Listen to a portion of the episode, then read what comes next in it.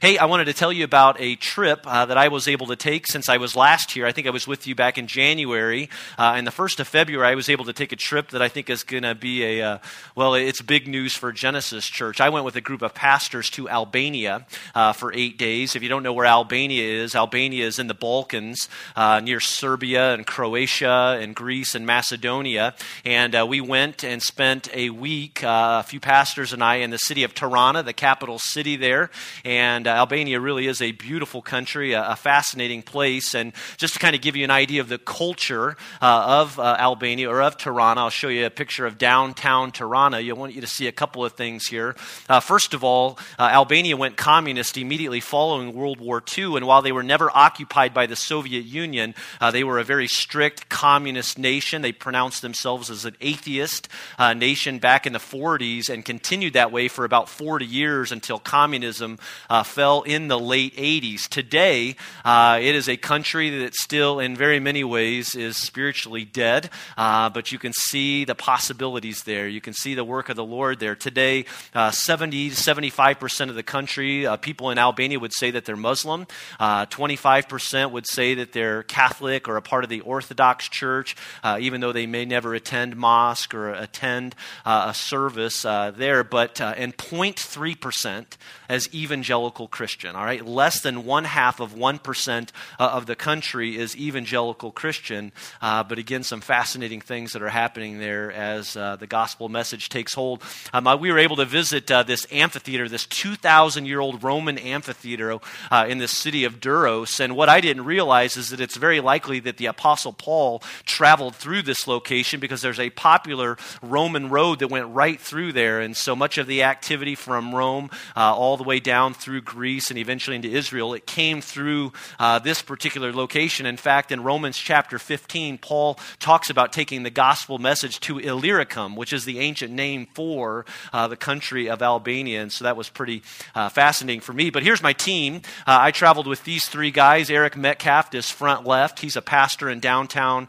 uh, Chicago, works with Community Christian Church. Uh, the guy in the back who looks like he maybe doesn't want his picture taken is a guy by the name of Joe Wilson. Joe helped plant churches in Belarus uh, and, and in Siberia for 10 years. He lived in those locations. Today he lives in Atlanta, and he's got an organization called New Churches Now, and they're all about helping to plant churches uh, in Eastern Europe, in these former communist countries, uh, and in uh, Russia too. The guy on the right is a guy by the name of Lauren. Uh, he's from Atlanta as well. But here's a church service uh, that we attended, a church called ICF, International Christian Fellowship. ICF Tirana is one of the largest churches, evangelical churches uh, in Albania right now, in Tirana. It's only two years old. They're reaching 200 people.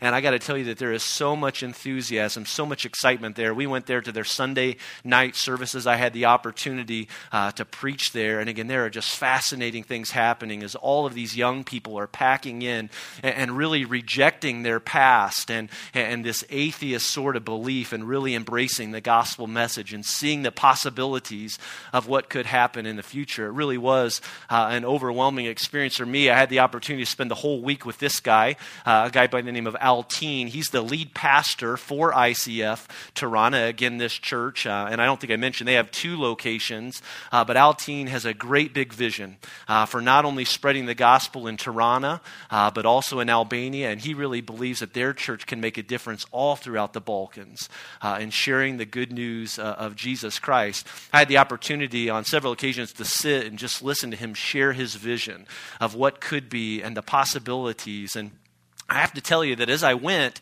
I was also praying, you know, Lord, do you have something in mind for Genesis Church?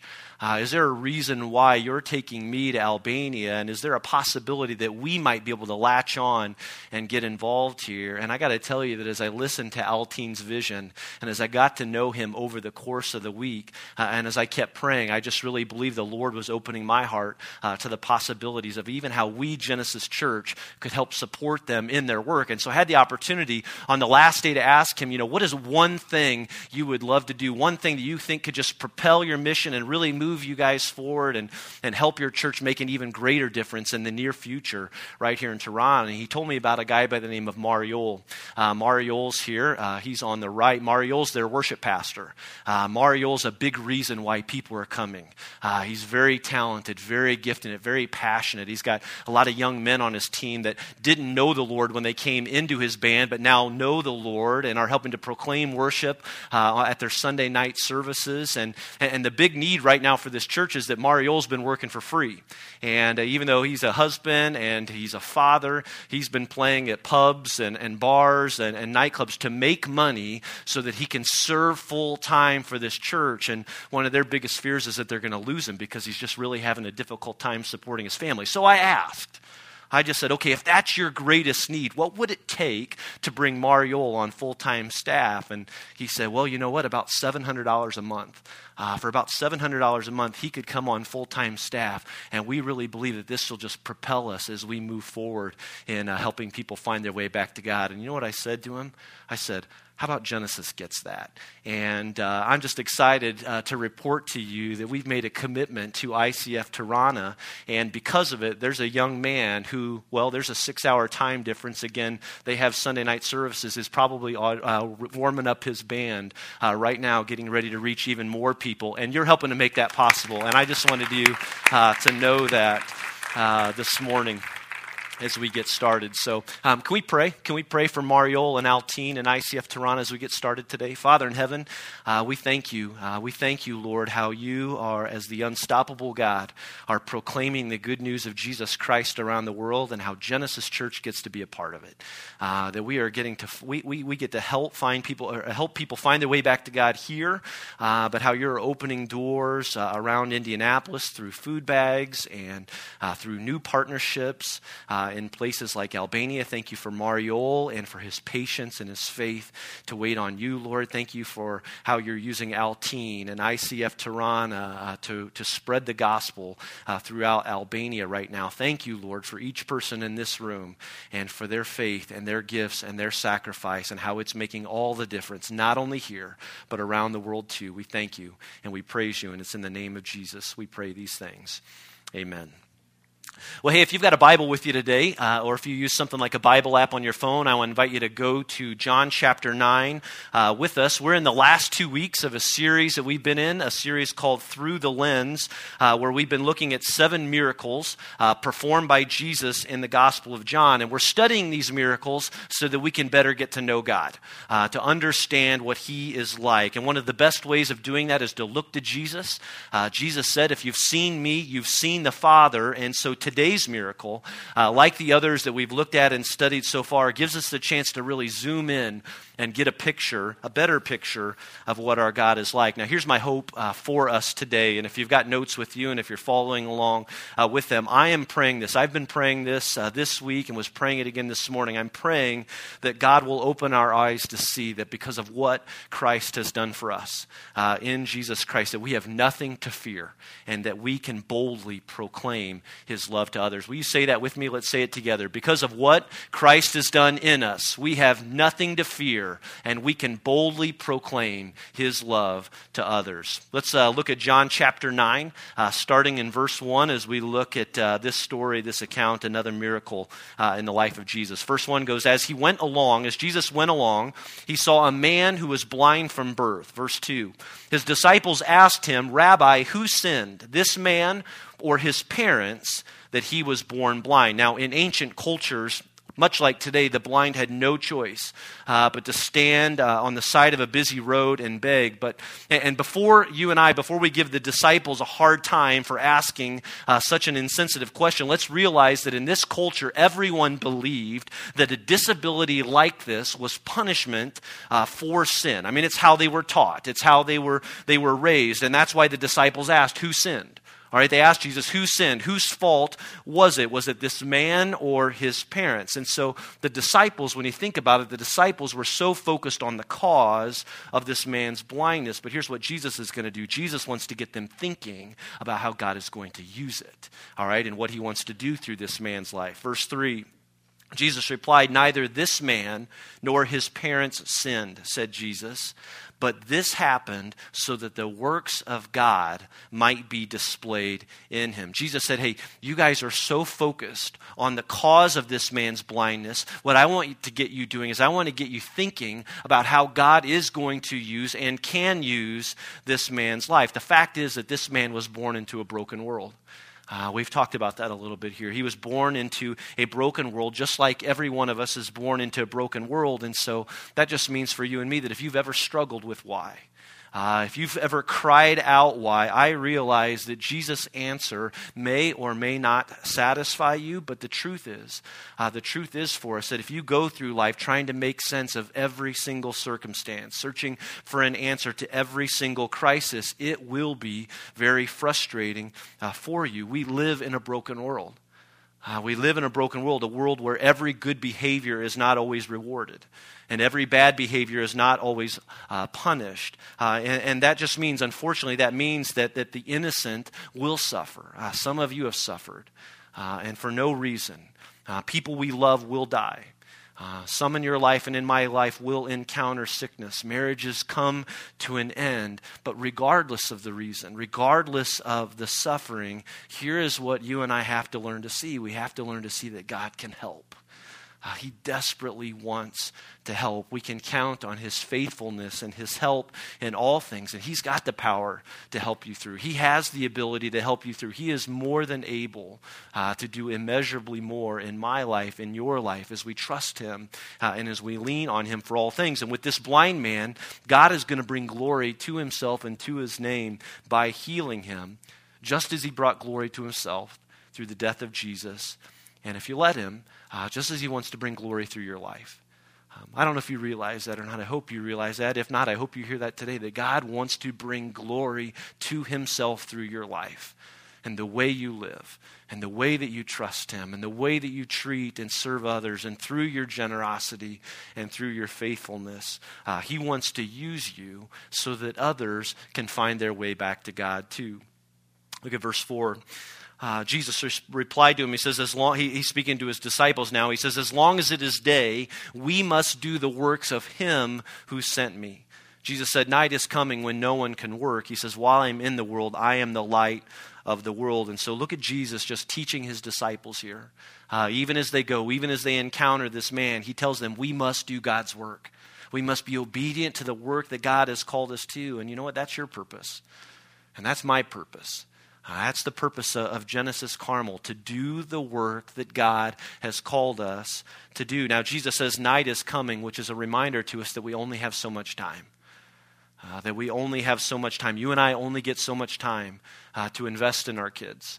Uh, you only get so much time to invest in your neighbors and uh, your siblings and, and, with your friends. And uh, who, who do we want to share? I mean, what's the message we want to proclaim? We want to proclaim that Jesus Christ is the light of the world, that He is our hope and the hope uh, for us. Verse 6 after saying this, he spit on the ground, made some mud with the saliva, and put it on the man's eyes. Go, he told him, wash in the pool of Siloam. And then in parentheses, we get a little footnote. This word means sent. We'll talk about why that's important in just a moment.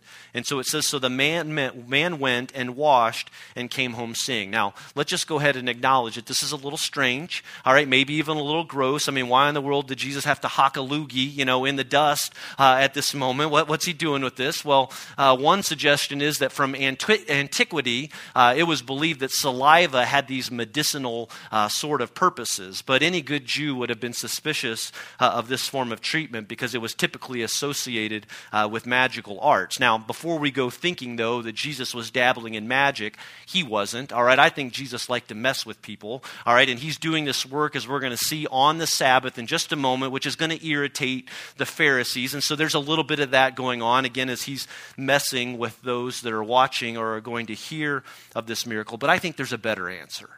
Again, why did Jesus spit in the mud, put this dirt together, put it on the man's eyes, and then send him away? Well, I think the answer is right here in verse 7.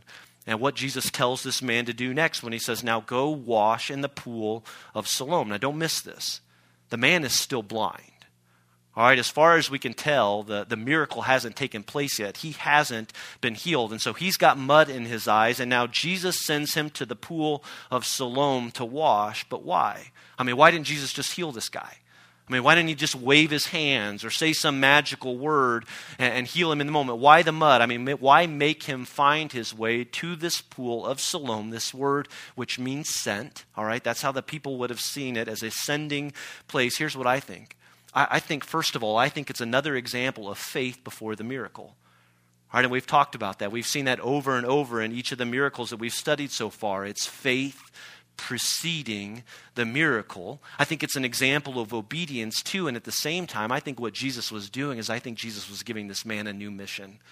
I think he was redefining his life for him. Not only was he going to open his eyes physically, but he was going to open his eyes in a spiritual way, a purposeful sort of way. I mean, this man, for this man, he knew and he would realize that he was being sent now by Jesus and by God to show the glory and to proclaim the glory of God in his life. This healing would be a part of this man's story for the rest of his life. And we're going to see just a little bit of how this is going to play out for him in just a minute. And so, uh, from the story, the man goes, he does just as Jesus instructed him, and for the first time in his life, you know what? He can see. God opens his eyes so that he can see. And just, just try and imagine for a moment what that was like for him. I mean, imagine you being born blind and you know, maybe the man was 20, maybe he was 25, maybe he was 30 years of age. He's never seen a thing. And so, for the first time in his life, in an instant, all right, all of a sudden the sky is revealed to him and the sun and, and colors for the very first time. I mean, imagine him looking his parents in the face for the very first time and all of a sudden piecing what he's ever thought or believed all together in that moment. And now, do you expect that he's going to go on with his life and keep this news quiet? I mean, could you? Would you be able to hold something in like this? Well, these next few verses explain how he's out telling everyone that he can find what has happened to him. Let's skip over to verse 13 and watch what happens next. Now, this is the part of the movie where it gets suspenseful, all right, where you can kind of hear the music change and it starts to get a little dark. Again, the story is changing because here come the Pharisees, and they're the religious elite, the religious leaders of the day, and they've grown to hate Jesus. But look at what happens in verse 13. It says, They brought to the Pharisees the man, evidently a group of people, maybe the neighbors, that heard this story, and all of a sudden are trying to piece these uh, bits of information together. They take this man uh, to the Pharisees, again, this man who had been blind, all right, because it's past tense now. Verse 14, it says, Now the day on which Jesus had made the mud and opened the man's eyes was a Sabbath. All right, and that's going to be a problem for some people. Uh, verse 15, therefore the Pharisees also asked him how he received his sight. Here's what he replied He put mud on my eyes and I washed, and now I see. Some of the Pharisees said, This man is not from God, for he does not keep the Sabbath. But others asked, How can a sinner perform such signs? So they were divided. Um, this guy can't win. All right, as he goes before the Pharisees. I mean, he was blind from birth. Now he can see. And what are the Pharisees hung up about? They're hung up by the fact they're more concerned that Jesus broke one or a couple of these Sabbath rules, that he got down in the dirt and he worked on the Sabbath, that he performed a healing on the Sabbath. They were upset about these rules. And Sabbath means rest. All right, and so if I'm honest, I, I get a little bit uh, why they are upset. I mean, when my kids were really young, all right, I, they were supposed to take naps in the afternoon, right? I mean, any, any parents here of young kids? I mean, you, you kind of have an expectation. There are some rules in your home that you expect that in the afternoon, if you've got a one year old, a two year old, or a three year old, you're expecting that they'll take a nap. Now, um, have you ever had one of those days when you know that your kid more than anything needs a nap, but they decide for whatever reason to violate uh, the Sabbath, the nap time rule in your home, all right, and it kind of drives you crazy? All right, it's, it's almost like, you know, they, they know they're tired, but they decide in the moment, you know what, I feel like whining today, all right? I, even though I'm tired, you know, I, I'd rather drive my parents crazy for the rest of the day. I mean, you can relate, right? If you're a parent, I mean, for some of you, even as I'm talking about this right now, you're getting anxious, all right, because you're thinking, I really want my kid to take a nap today. I mean, more than anything, you know that you need a break this afternoon. And so you're hoping that your kid uh, will take a nap. And that's why I want you to know that we're going to have a prayer time at the end of the service. For any parents with young kids, we'll pray over your kids, hoping uh, that they don't violate the Sabbath nap time rule uh, in your home. Well, the Pharisees are upset about this. They're upset that Jesus violated these Sabbath rules. They can't see the beauty of what's happened in this man's life. Look at verse 17. It says, Then they turned again to the blind man. What have you to say about him? It was your eyes he opened. The man replied, He's a prophet. Now, this man doesn't really know Jesus. Uh, maybe he's heard about him. He probably hasn't put the pieces together yet of who this man really is, and so he chooses the highest word that he could think of uh, a compliment of sorts. He calls Jesus uh, a prophet. Uh, it says they still did not believe uh, that he had been, been blind and had received his sight until they sent for the man's parents. They asked him, Is this your son? Is this the one you say was born blind? How is it that now he can see? Uh, they said, We know he is our son, and we know he was born blind, but how he can see now, or who opened his eyes, we don't know. Ask him. He is of age, he will speak for himself. His parents said this because they were afraid of the Jewish leaders who already had decided that anyone that acknowledged that Jesus was the Messiah would be put out of the synagogue.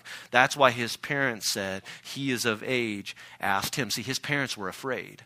Right, and that just kind of gives you an idea of the intimidation that took place whenever you went uh, before the Pharisees. And, and, and they were afraid, and it wasn't because they didn't believe their son. They were afraid of these Pharisees, and they were afraid of what the Pharisees might do to them. Now, the Greek word uh, for this phrase, put out of the synagogue, is aposynagogos genitai. It means to be put out of, to be excommunicated, to be expelled from the synagogue, to be expelled from the faith. I mean, the Pharisees had started to do this to anyone, all right, that, that was proclaiming Jesus, that was talking about Jesus, who was putting their faith in Jesus. And so they were afraid in that moment. And I want to just stop there for a second and just ask you, you know, as you think about your life and uh, as you think about going through your day and the people that you encounter and the conversations that you have, can you relate with that kind of fear at all?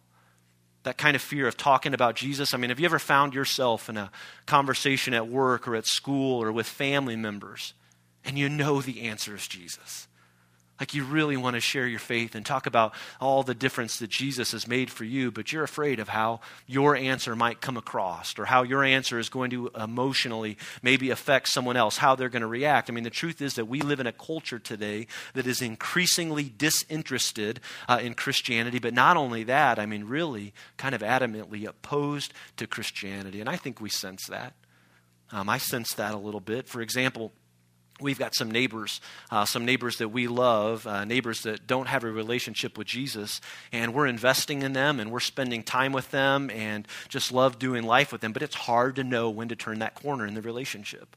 Uh, it's hard to know when it's appropriate and okay to start talking about Jesus.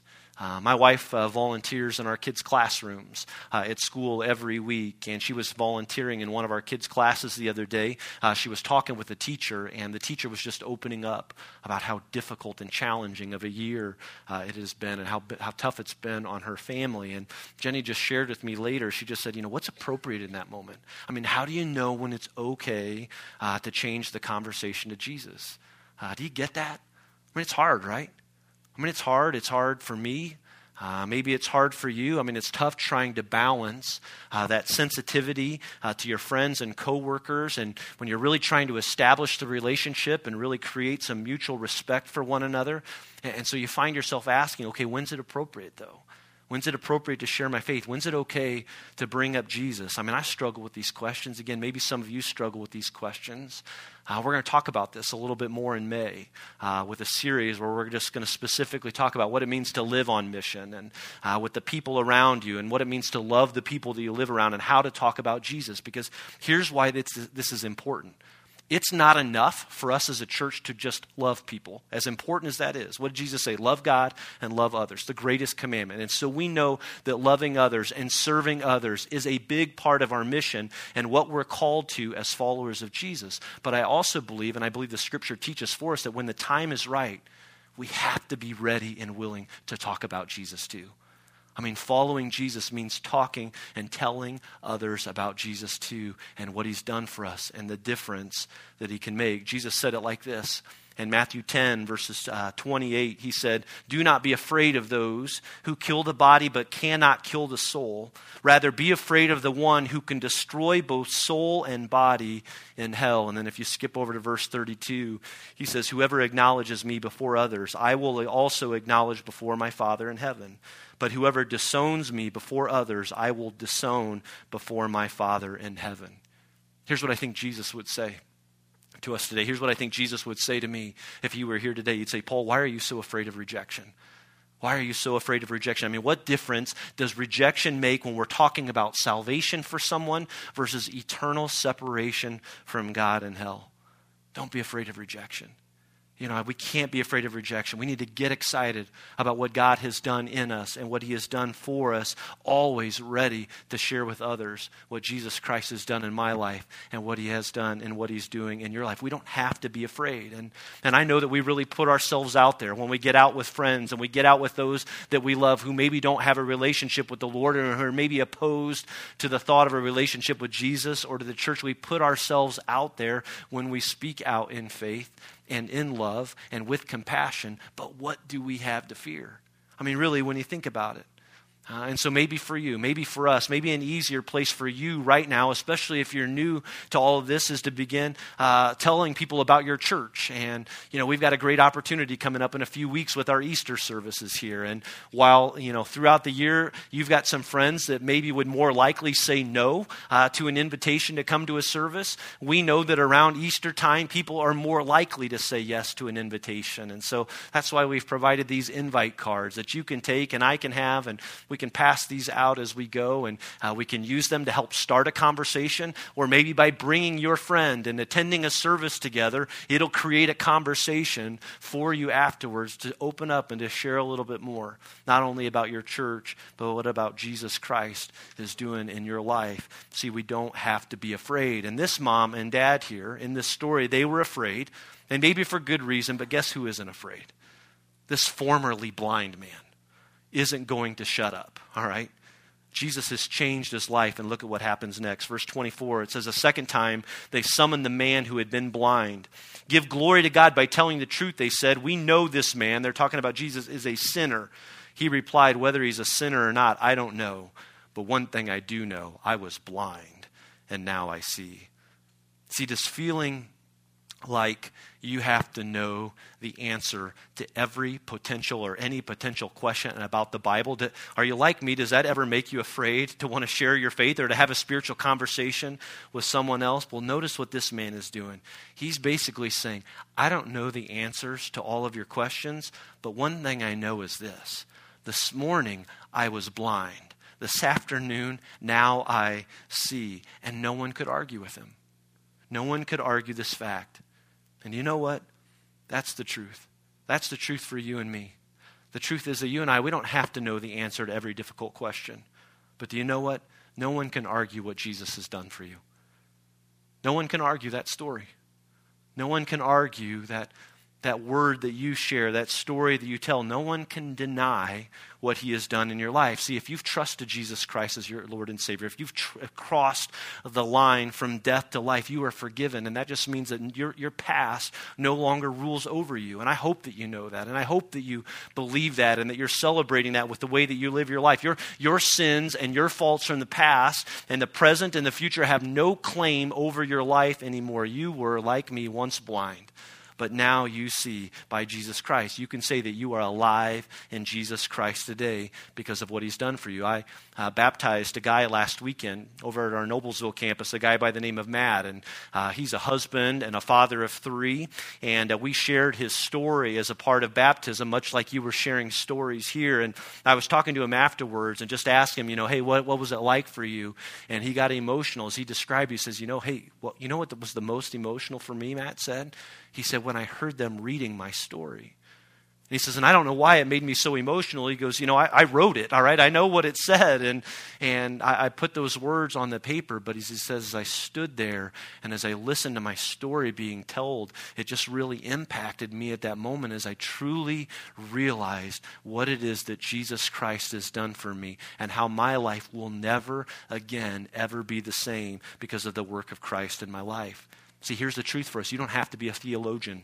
Uh, you don't have to be a Bible uh, to have a Bible degree to talk about your faith. Just focus your life on telling your story and the story of what Jesus Christ has done for you and what he is doing for you and talk to people about how he's changed in your life and how you will never again be the same. And God can use that. And he can bring glory to himself and he can change lives through that. And that's what this man is doing. Look at verse 26. It says, Then they asked him, What did he do to you?